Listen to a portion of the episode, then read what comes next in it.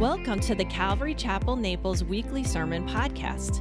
We hope you'll be blessed by this week's message. For more information about this podcast and other Calvary Chapel Naples resources, please visit us at ccnaples.org.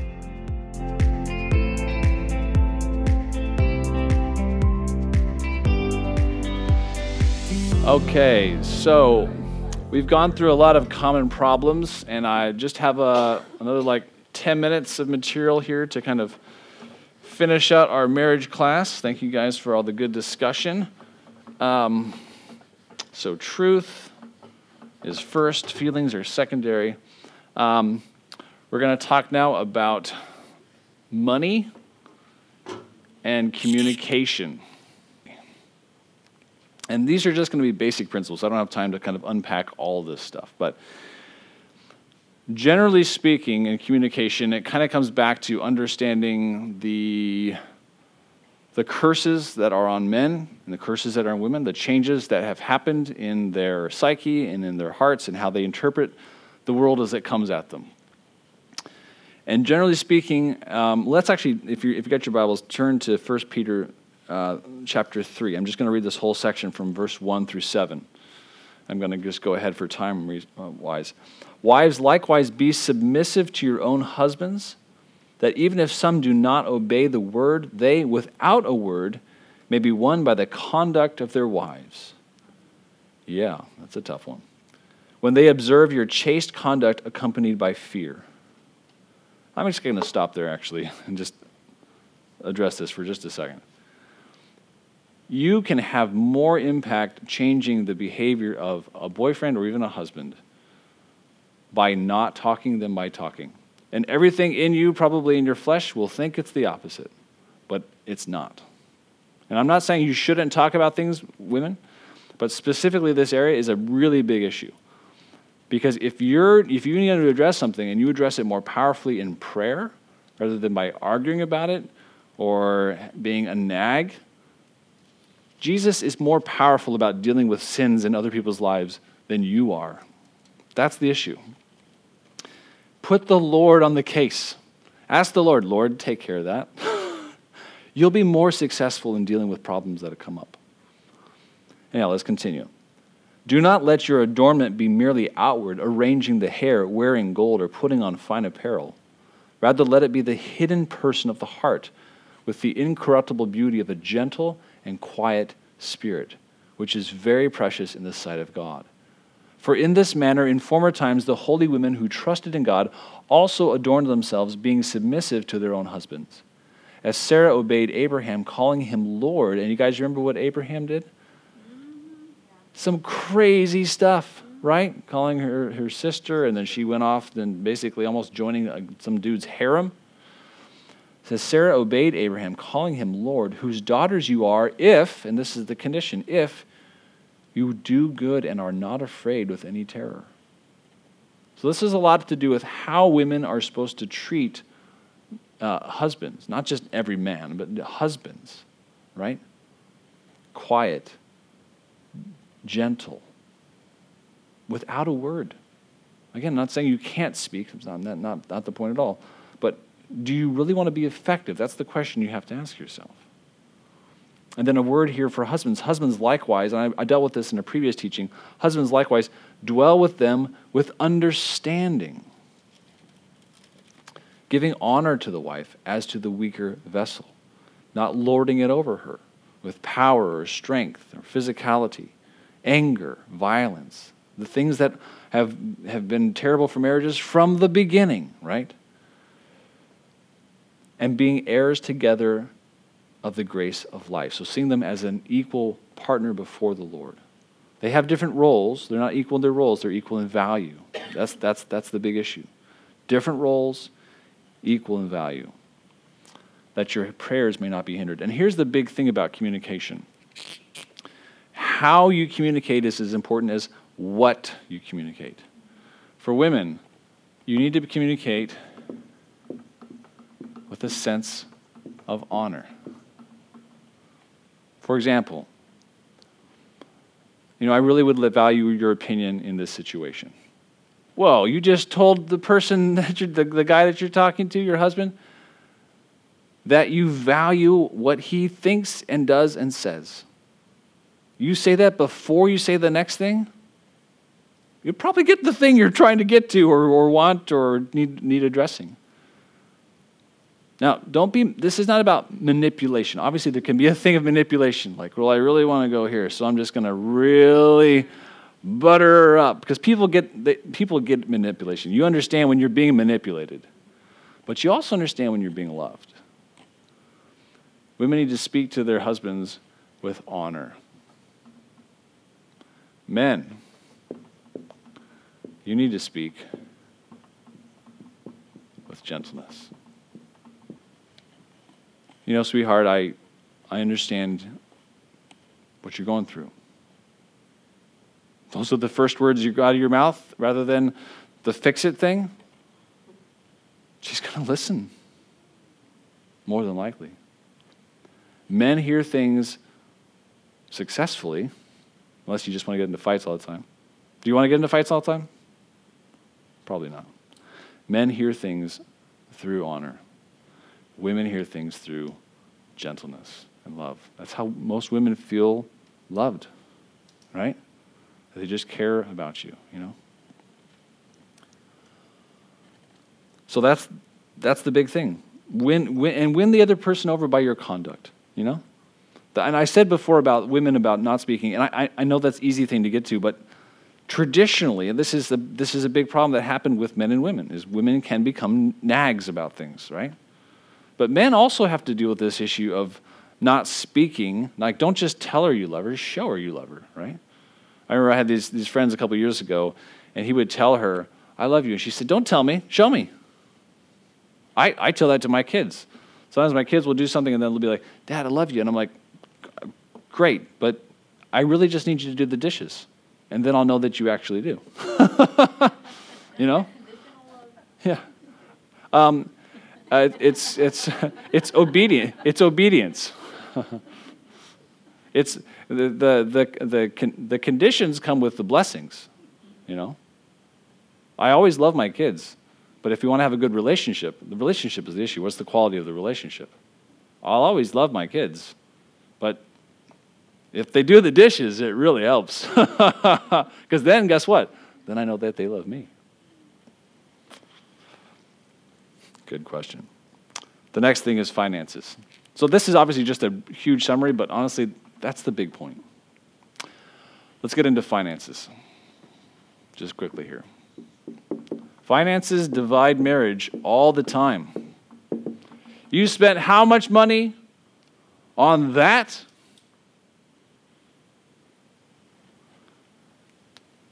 One of the best things you can do in a relationship, in a marriage, is to develop a budget. Right, Cesar? Yes, sir. Why? Because a budget is the issue of the truth and the feeling. A budget says we're establishing truth first with our money. We have so much that we can spend each month on extra things, so much we can spend on date nights, and invest in the things that are important to you. We spend this much on um, contributions to other people. We spend this much on, you know, all the regular stuff, or mortgage or rent or car payments or whatever it is. Put it out there. Everybody knows and sees. And if your finances change, you adjust your budget. But don't overspend. Don't spend more than you have. You know, a lot of people, they get married, they spend 20, 30 grand on a marriage or more 50, 60, 100. Start your marriage with a giant thing of debt after probably having just gone to university and then all those. You start with debt, you've just started with a giant, terrible caboose that is not worse than feelings, you know? You're about to pull it up the hill. Don't, don't, don't get into unnecessary debt. In Matthew 6, we're told that we cannot serve both God and mammon. So, finances, you have to have this understanding that finances, and I think this was mentioned before, finances, money is a tool. And the issue with the tool is either you control the tool or the tool controls you. if you're in a position where money controls you, changes how you respond to things, then money is mammon. Money is a kind of sub God in your life. Your job as in a marriage with finances is to figure out how are we supposed to steward what we have. And again, that's back to that issue of um, possession. We have. We, we, we, not just for Nintendo. It's a very important pronoun in marriage. What does the budget say we have? How much do we have in savings? What did we invest in this? What have we done for what have we done for our children's education? Do. What, and then you hear this. What do you mean we? What do you mean? That's what I did. That's what, that's what you did. And then the I's and the U's, and you're, just, you're sunk. Now, important thing to realize about, about money is that money means different things to different people. They're like, like you've heard about the whole like four love languages thing, right? About like how people feel love. Well, money is this way for, for two, and I'm just going to go over this kind of quickly. For some people, money means success. If they have it, that's part of their kind of emotional stability. Like, I have enough, so I'm okay. For some people, money means love, which means they love to give things to other people.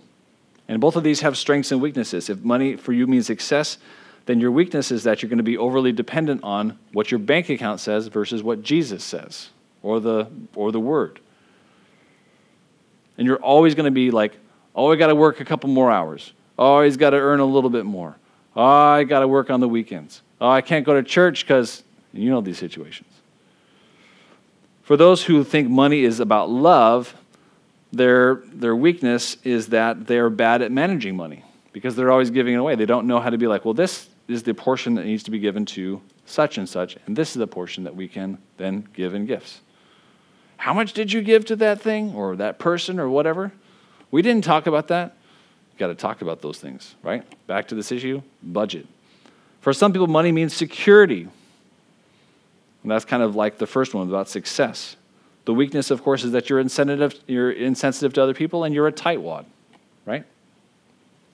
Sorry, that's just true. And lastly, money equals acceptance and respect. Which the weakness of that is that you then are hiding insecurities because your true worth is, is based on finances rather than who you are in character.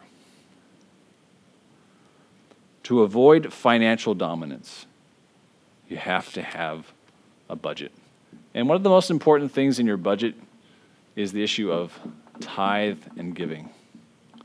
If you and your family develop a habit of being people who are generous and who give 10% to the Lord, right? Local church, charities, people in need.